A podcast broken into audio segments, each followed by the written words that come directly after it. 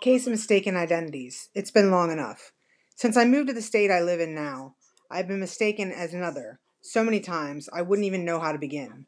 I met my husband here and got the feeling that when he moved here or back here, he too has been mistaken as another. Currently, we are busy with a new baby, something that is between him and I. Starting a family is hard enough without mucking up my blog about me and my book with baby posts.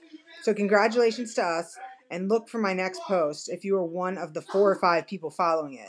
Thanks for your support and interest in what I am writing and what I have to say.